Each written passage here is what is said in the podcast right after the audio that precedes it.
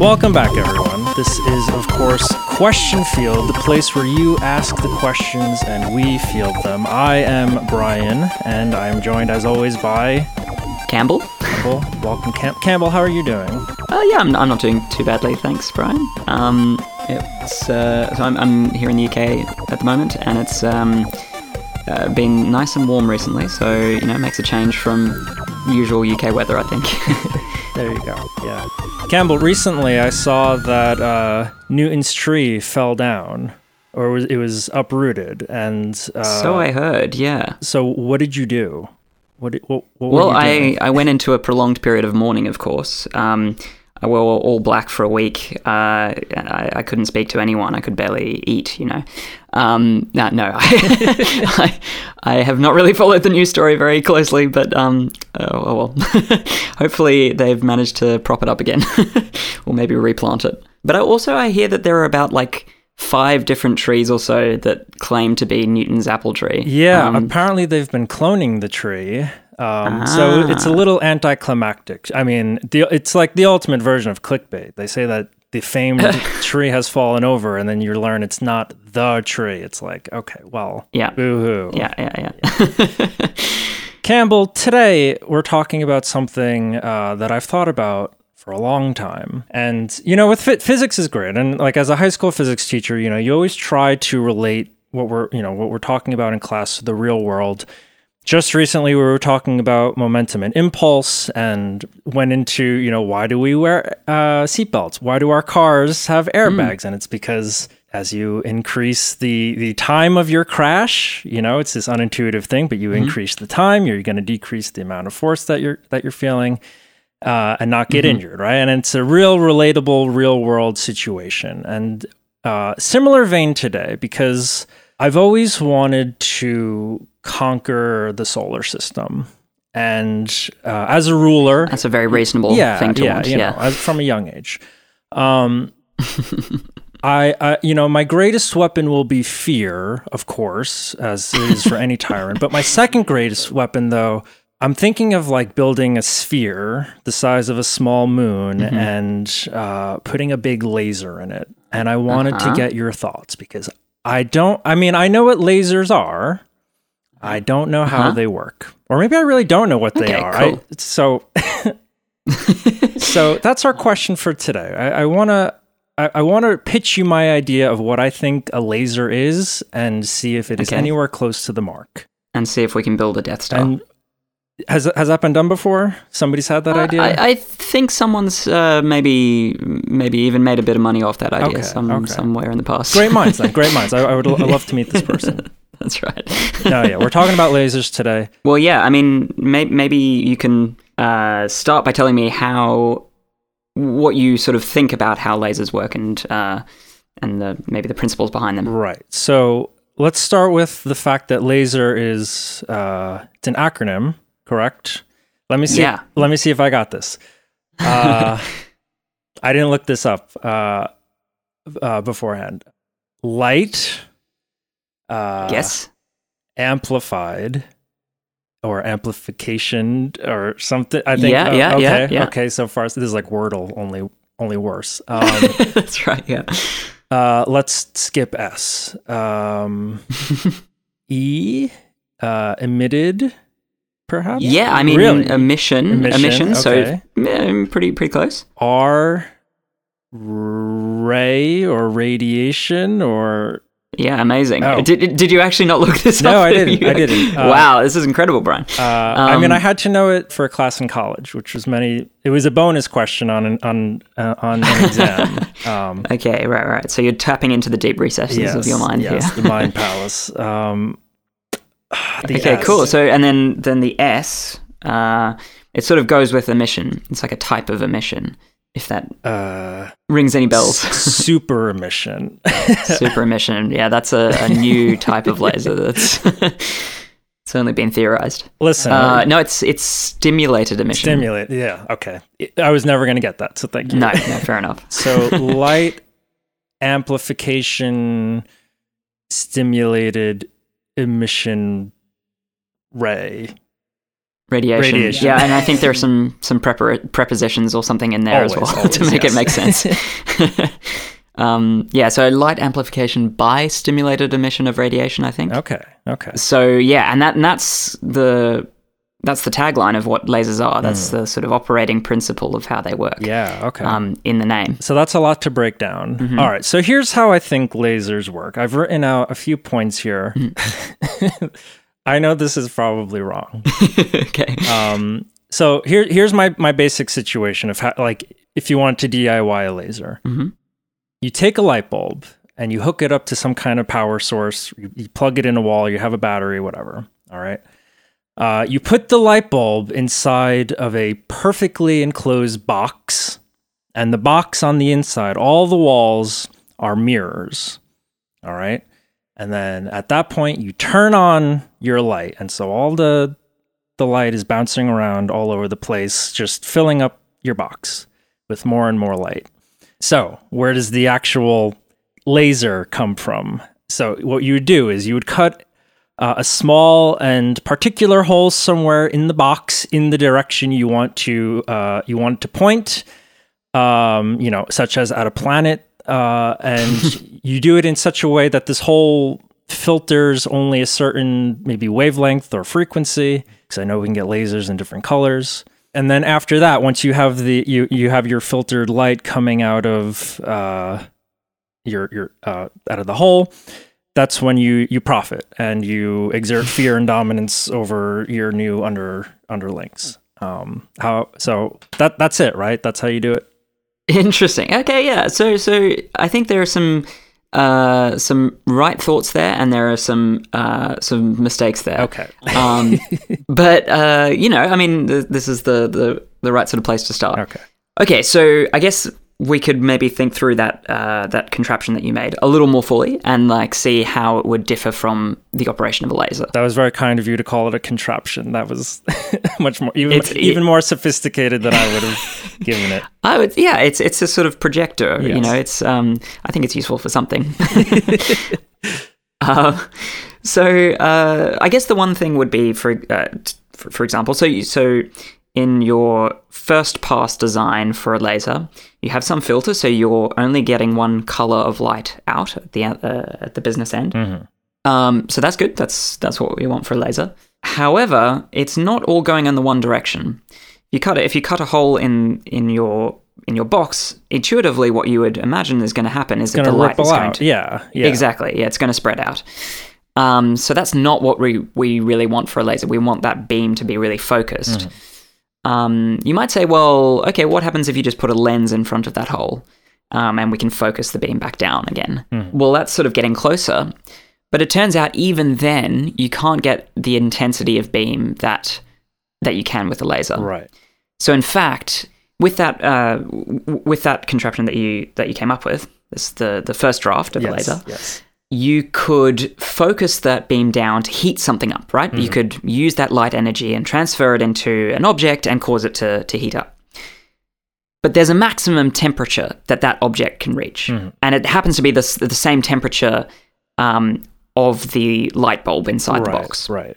So basically, if it ended up getting hotter than that, you would have a situation where heat was being transferred from the light bulb at a colder temperature to an object at a hotter temperature. Right. You'd be getting this situation where you where, heat was going from a cold object to a hot object. And if you know anything about thermodynamics, you might know that that violates the second law of thermodynamics. That's a, that's Damn, no-no. I was so close. yeah. So it would not uh, help too much if you wanted to blow up a planet, for example. But uh, a laser doesn't really work like that because a laser is a fundamentally what we call a non equilibrium system. So, yeah, if you were to try and assign a temperature to the medium inside a laser, it, in some sort of respect, you could say that it has like a negative absolute temperature. It sort of doesn't really make sense Right, to, right. to assign a temperature to this thing. So it you can focus a laser beam down and, in principle, make something as as hot as you want right. without violating thermodynamics. So, okay, very different, uh, very different in that respect as well to um, a light bulb in a box. Also different in the intensity of light that you produce. So there's this this number that characterizes the sort of amount of energy that's in for example, like each frequency uh, of light. So if you, for example, in in your system, you have this filter. Um, light is passing through that filter, and maybe it's selecting out one wavelength or uh, or a sort of very narrow range of, of wavelengths. Maybe it's a bit unrealistic to think it's um, it's it's only producing one. So then you could ask, well, what's the density of energy in those wavelengths? So the amount of energy it's putting out per second uh, divided by the the width of wavelength that is produced, if that makes sense. Uh, w- when when the light passes through the filter, there's a sort of minimum wavelength that passes through and a maximum wavelength that passes through, and that bandwidth uh, is like the um, yeah, it's, It's, just like going to have like an associated energy with that specific wavelength. Yeah, exactly, okay. exactly. So it's like so what we're interested in is the energy output of this box uh, per frequency bin, if you like, per frequency um, slot. And for sunlight, this uh, this spectral this is called a spectral brightness um, at a at a given frequency um, or wavelength of light. And for example, in sunlight, you know the the sun produ- uh, produces an enormous amount of energy, right? But in comparison to a laser, the so-called spectral brightness is very, very dim. It's very, very low. Um, so what that means is that the energy output of the sun is spread into a whole bunch of different different frequencies. Okay. Whereas for a laser, there's a, a large amount of energy that's deposited into a very Narrow band. Okay. exactly a very narrow band of wavelengths. So this is why we're not just getting constantly Death Star bombarded by the sun. It's because all that energy. exactly. Okay. Yeah, yeah, yeah. And I guess also because a very small fraction of the energy from the sun actually reaches the earth. So, if you were to just have a regular light bulb and then filter out light of a certain wavelength, you would have an incredibly dim light in comparison to lasers. So, that's another key difference. So I'm, I'm wasting it. My light bulb is so wasteful. I need a green Death Star, Campbell. Exactly, yeah. So your, your light bulb is, uh, has a little way to go before it can blow up a planet. Okay, so uh, the question is how does a, a laser really work? And the point of similarity is this mirrored wall thing. Um, so in a laser, you also have, or at least, yeah, yeah, I think it's fair to say that in, in most lasers, uh, at least the ones that I know about, um, you have some sort of mirrored surfaces which are going to cause light to bounce around in this in a in a kind of box for um, for many, many, many times. But the difference is that the light, while it's bouncing around, is doing something. It's being amplified, and that's where the, the word amplification comes from in the in the acronym. So there's something inside this this box which is causing light to uh, to increase in intensity as it bounces around the box. So you might you you put a little bit of light into this this medium inside the box, and you get a lot of light out. So the question is, is how does that work? How how are you going to uh, produce this ampl- amplification or gain? That's another word for it. Gain. Yeah, that's that sounds like the uh, the money section of our of our laser. Yeah, that's right. That's right, and that's the the thing that is that is quite difficult to to do. Um, and uh, and, you're you, you obviously do uh, a lot of stuff to do with music and maybe audio engineering and stuff. So I guess the word gain uh, is familiar to you. We got our rock and roll. It's it, we got uh our our laser's going to be all rock and roll. Yeah, exactly, exactly. Yeah. So okay, how does this work?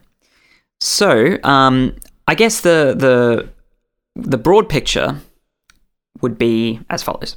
And I'll, I'll paint a little bit of a very cartoon sort of picture, and then we can talk about maybe how this cartoon is is not accurate in practice in in its details.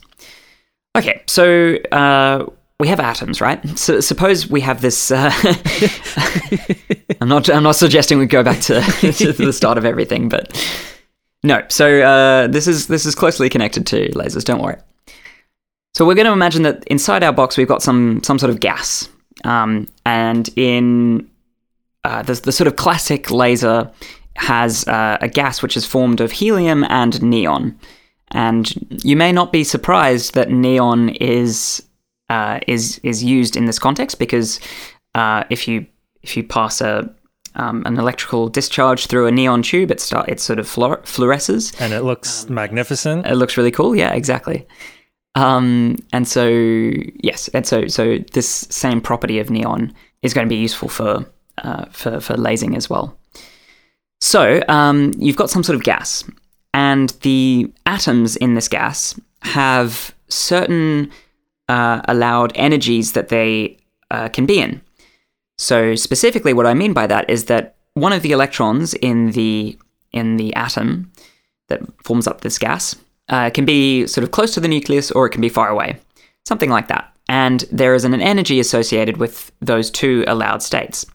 And because this is quantum mechanics, uh, you can't be in any state. You have to be in one of these quantized levels. That's where the, the quantum comes from in quantum mechanics. So, what that means is that you can't have any energy, or the electron can't have just any energy. It can have uh, one energy, which we'll call E1, and that's where it's like uh, close to the uh, nucleus of the atom. Home base. Exactly, home base. Or it can be a bit further away, and we'll call that E2, so a slightly higher energy. Mm. Okay, so good. We've got this this very simple model of an atom where an electron can be in um, a lower energy level, or it can be in a higher energy level, and there's an energy difference between those two levels, and it can sort of jump up and down between the two. But uh, you may know of the principle of conservation of energy. You can't just have uh, energy for nothing. Right. Um, you've got to get it from somewhere, and it's got to go back to somewhere. Damn. And- second time my laser has been flawed. That's right. So, uh, are you familiar with where the energy could come from to to promote that electron to the higher energy level, for example? So my understanding is Mhm. that well, it would be the light itself. Because so now I'm, I'm reaching back to chemistry. So what can happen, or what does happen, is you shoot your photon at the atom, hits into Yep. the electron. The electron jumps up to this other state, this other quantum level, E2, Yep. and then it'll hang out there for I don't know how long, maybe a little while. I'm, I'm assuming not long on, on the scale of things. Um, but at, and then when it jumps back down, that's when it spits its uh, the another photon away. Exactly. Yeah, yeah, Okay. yeah. So the energy to promote the electron to a higher level comes from light energy. It comes from light, and when the uh, when, the electron jumps back down to the lower energy level, the energy goes back into back into light. Um, and it goes back into light in the form of a single photon. So, a photon being a particle of light or a sort of little packet of, of light energy. But there's a very specific property of the light that's emitted, and specifically, it has to have a particular frequency. The reason is that the freq- the energy of that photon is related to its frequency. So, if I increase the frequency, equivalently, if I decrease the wavelength, uh, then I increase the energy.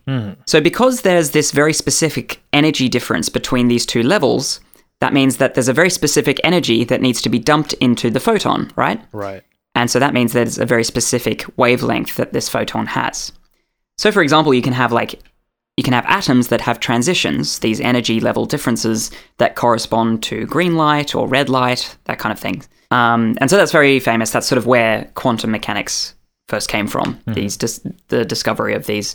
Well, I mean that's maybe a bit, maybe not entirely true. I think it sort of came from the black body radiation spectrum. But anyway, um, the sort of one of the early discoveries that was um, very important for identifying um, identifying uh, models that eventually led to quantum mechanics were these discre- these uh, discrete um, lines uh, or discrete wavelengths that um, that gases can produce. Right. So, because I guess the other, the alternative, you know, to put myself in the mind of one of these pre-quantum scientists would be that it would be like a continuous spectrum. You shoot in a certain amount of energy, and you'll get yeah, a you know the similar back. But because they were seeing individual Mm-hmm.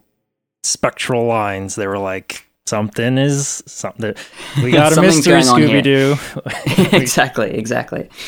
Um, so yes, that's right. So that's that's sort of this very simplified model of how an atom works and how importantly how an atom interacts with light. So it can, if it encounters a photon of a very specific frequency, a frequency that corresponds to that that transition in energy levels, it might absorb that photon, and the electron goes up to that higher higher energy level. And then there's no light. so uh, that's good. That's that's a process called stimulated absorption, and there's that word stimulated is Yes. coming in. So um, we've got another process called stimulated emission, right? So that's the the two words from the acronym LASER, and I don't know any guesses was, as to what that involves. It- do we? So we have an excited electron. Do we Mm-hmm. whack a mole it with another another uh, photon? Yeah, that's that's exactly right. Yes, yes, I'm getting it. I'm getting it. Um, perfect. So you you bring another photon along to the party, and you get out two photons in the end. So um, an atom's just sitting there in its excited state, and when a photon with that precise frequency again comes along, um, so maybe it's green light of a particular wavelength, it comes along, it stimulates the emission of another photon uh, from that atom, and then two photons with that same wavelength propagate forward. And that process is really, uh, really special because the resulting two photons have exactly the same direction of travel. They have exactly the same wavelength because they correspond to this this transition, the same transition, and they have the same phase. So the the peaks of the wave fronts that uh, that make up these two photons um, line up. So the peaks line up and the troughs line up. Yeah. And so these two waves are sort of moving together. Yeah. So yeah, because I guess that was going to be what my question was. Because it's like if if we're conserving energy, it I was waiting for the shoe to drop on what the benefit was because it, you know I, we can't get more into Yeah. our atom than we're getting out when we're shooting our photon into it. So, but it, so I guess that's that's the thing we want is like if we can get these two out together and they're in the same direction, and they're in the same phase, that's gonna lead to our we, we that that's the scalable portion. that and- yeah, that's that's right. That's the the thing that makes the laser actually kind of interesting, right? Or uh, it provides it the features that we that we want in a laser. Yeah, exactly. So, um, but it's it's obviously going to still obey the principle of conservation of energy. You're not going to be able to get extra light out. It's just that, or extra energy out. Sorry, it's just that the energy that you put in comes out in the same, in all of the, the in exactly the same form. So in photons that have um, a specific frequency and are all in phase. So meaning that the waves move together. right. And so that's actually another difference between the operation of a laser and the oper- operation of your light box. In the light box, the the light bulb is producing photons of not only different um, uh, different wavelengths that you're filtering out, but also different phases. Right. It's completely uh, the the phases are completely random, and same with the polarization, which is the direction in which the light is the electric field of the light is is oscillating. Right. right. Whereas in a laser, at least in an idealized laser, all of this stuff is exactly the same. Yeah, yeah. I have I have a question. Um, so here's so going back to chemistry real quick. Um, maybe this was something you were going to get to, but so you so far you've mentioned neon and helium, and those are noble gases, and what makes them what makes them so noble is they have uh, two. Well, their their shells are filled. Correct. They have the, Yeah. the right the right amount of valence electrons. Helium has its two, and then I guess neon has eight in its outermost. Um, I think so from memory. Yeah. Could Me be. too, me too. could be getting that wrong. the point is that it's it's stable, is what I'm getting at, right? Um, Yeah, Is yeah, that is exactly. that an important component to to getting an excited electron? Like, I guess I guess the question is, could you use like any atom, any element to make your laser, or is it, or is it kind of just like because we have the stable thing, it's really easy to dial in like. You know, it, it doesn't want to change at all. So we know exactly the kind of light we got to hit Mm-hmm. it with to get it to do all this stuff. so I think, in principle, there's nothing stopping you from making a laser out of any gas. I think, however, there's something very important that we that we need to talk about, which is uh, which is population inversion. So what we're going to get to is the fact that we need the number of atoms in the excited state to be greater than the number of atoms in the ground state. Okay. So basically, um, the when I say atoms in the excited state, I mean the electrons uh, you know, one of the outermost electrons of that atom need to be further away from the nucleus, so in a higher energy state. And if we get that population inversion, if we have more atoms in the excited state than in the ground state, then we have the possibility to have amplification of light. And that uh, that population inversion is not necessarily an easy thing to achieve. Um, so we can talk about later what some of the what some of the techniques for achieving that inversion are. Right, right. But um, a quick Google uh, um, can give us some more examples of lasers that have uh, gases as their gain media. So, gain medium being the sort of technical term for the stuff in that box which is causing amplification. Right. Okay. Um, okay, so some other examples I think are argon. So, I, I believe that's also a noble gas, right? Uh, yes. My, uh, yeah, inert gas. Yeah, yeah, yeah. I'm, I'm, my periodic table knowledge is sorely lacking.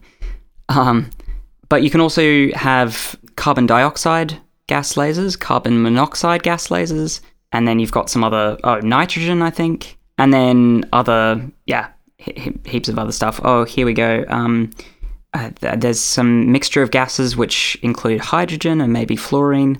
So, okay, all sorts of different examples. Well, Um, at least we have an abundance. I, I so I hear we have an abundance of nitrogen here on on planet Earth. So, and I need to make my that's right.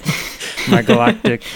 Uh, you know, when I'm trying to take over the solar system, I'll know where I get my uh my my uh, source materials That's true. from. That's very true.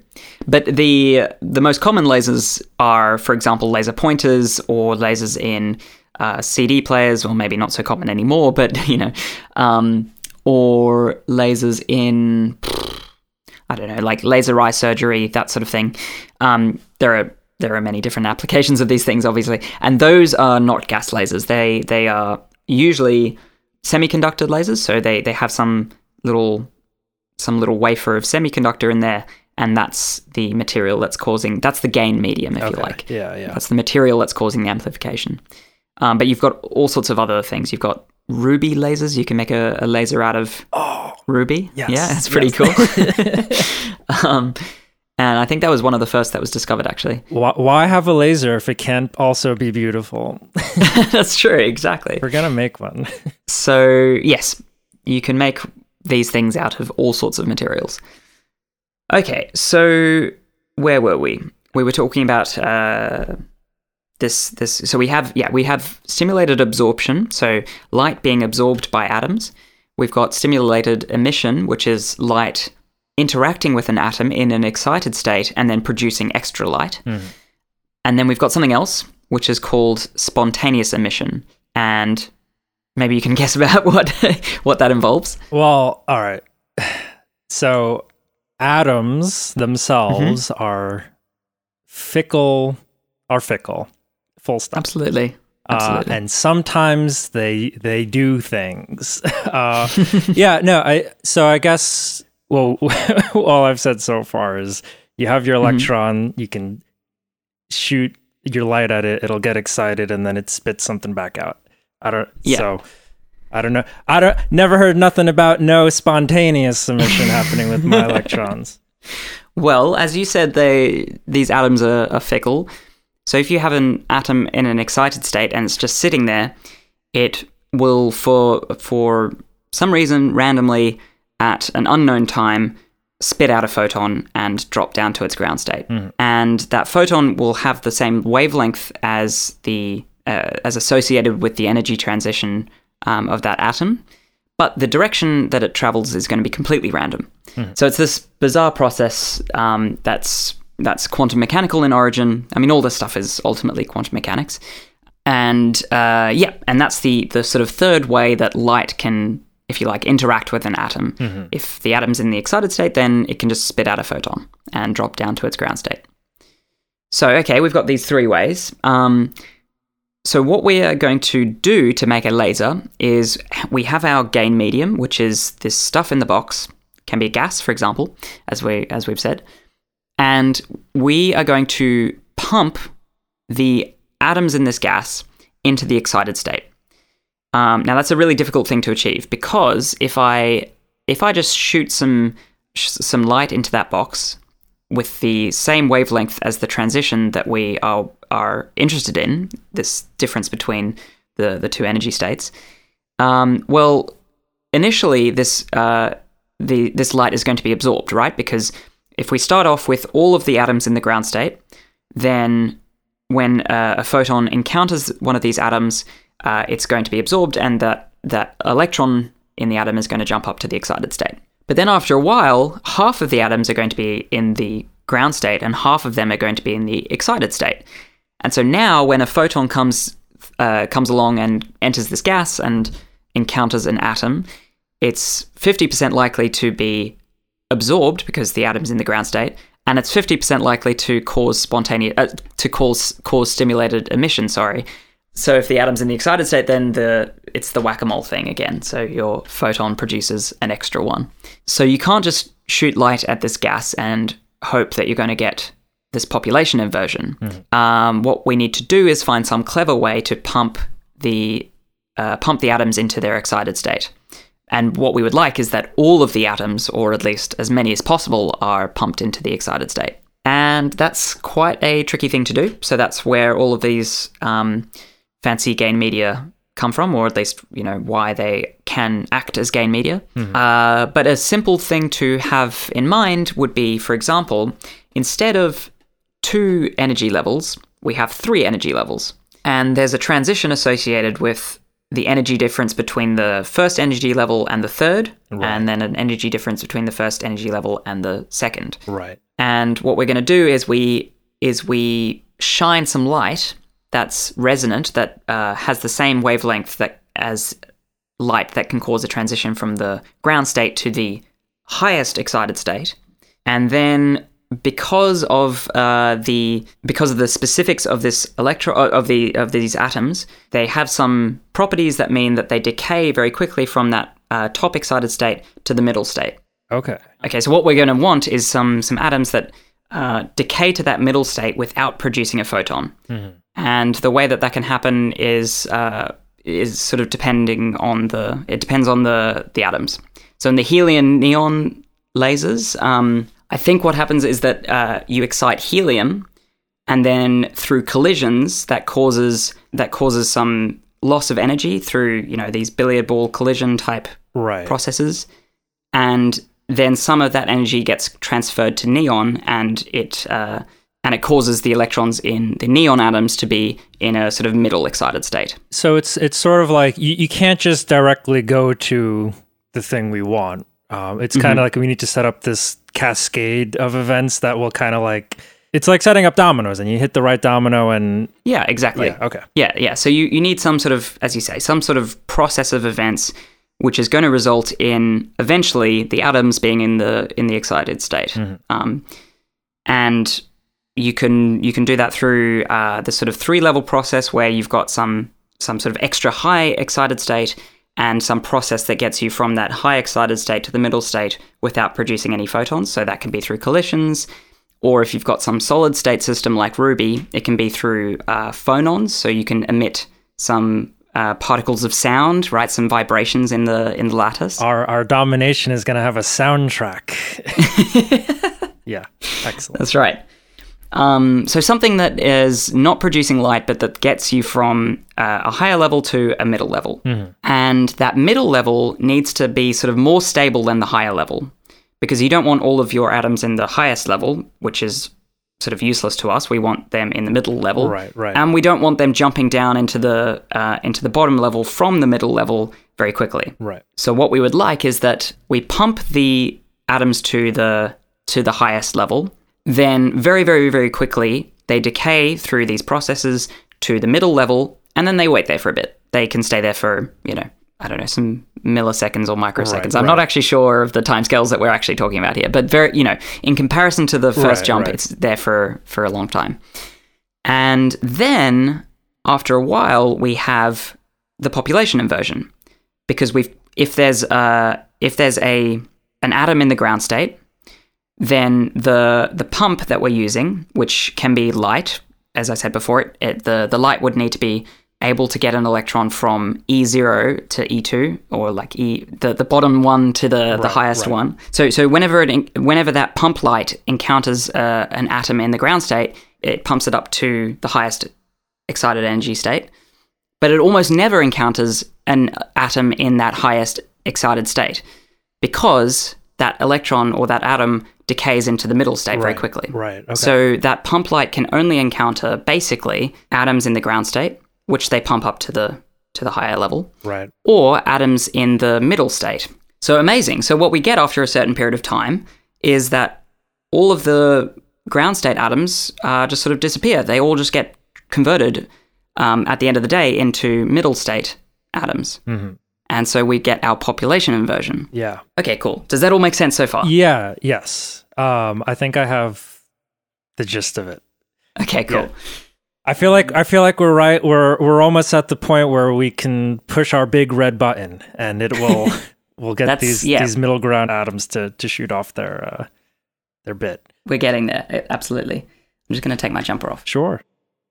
Americans, a jumper is a sweatshirt. Okay. Oh, sorry. true, true. Okay, so yes, as you say, we're almost there.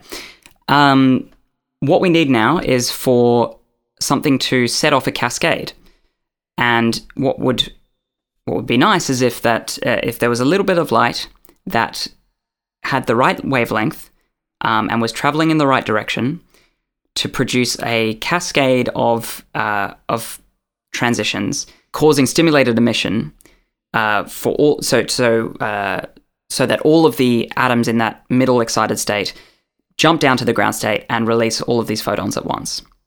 But there is such a process that's going to produce this atom, uh, this this photon with the right uh, with the right direction and the right wavelength um, eventually, which is spontaneous emission. That's what we were. Uh, that was the third way that light can interact with atoms that I said before.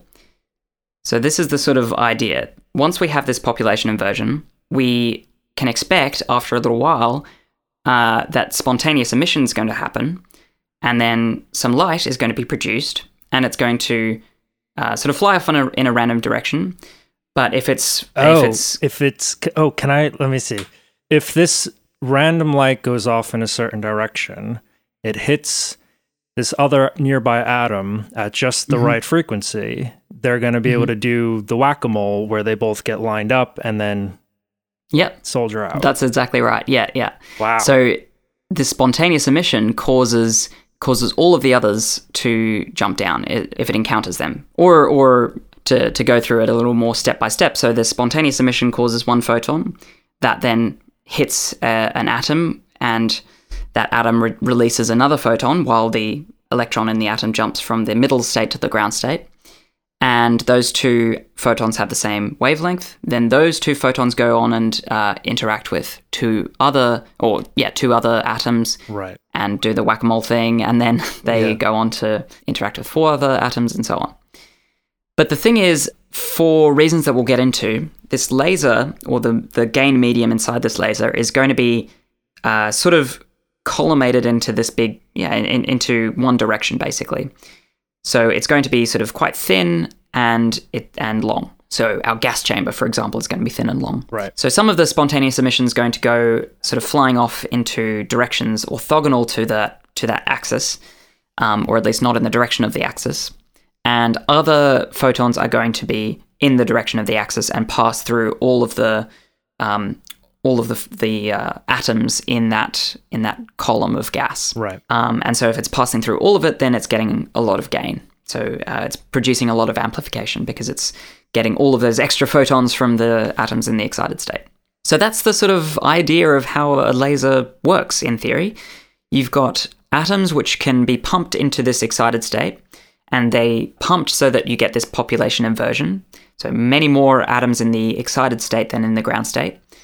And then because of spontaneous emission and stimulated emission, uh, a little bit of light goes into this this gain medium or, or gets produced within this gain medium and gets amplified many, many, many, many times Right. and produces this big, big beam of light. And because of the properties that we were talking about before of this, uh, of these quantum processes, you have all of that light traveling sort of down the column uh, in the in the same direction, and with the same wavelength.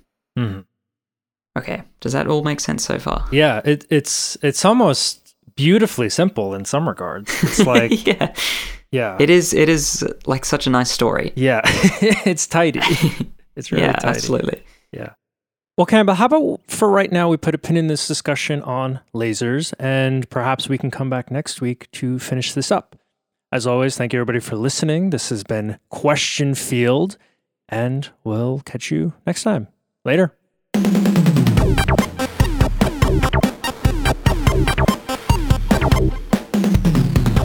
You've been listening to Question Field. Question Field is a Gain Media production and is produced by its hosts Campbell McLaughlin and Brian Buchanan. For more information, please check us out on Instagram at QuestionFieldPod, on Twitter at QuestFieldPod, and on TikTok at QuestionField. If you have a question you'd like to submit, or would simply like to leave a message, please send us an email at questionfieldpod at gmail.com. Recently, the James Webb Telescope discovered five new stars located in the review section of your favorite podcast app. Thank you for listening.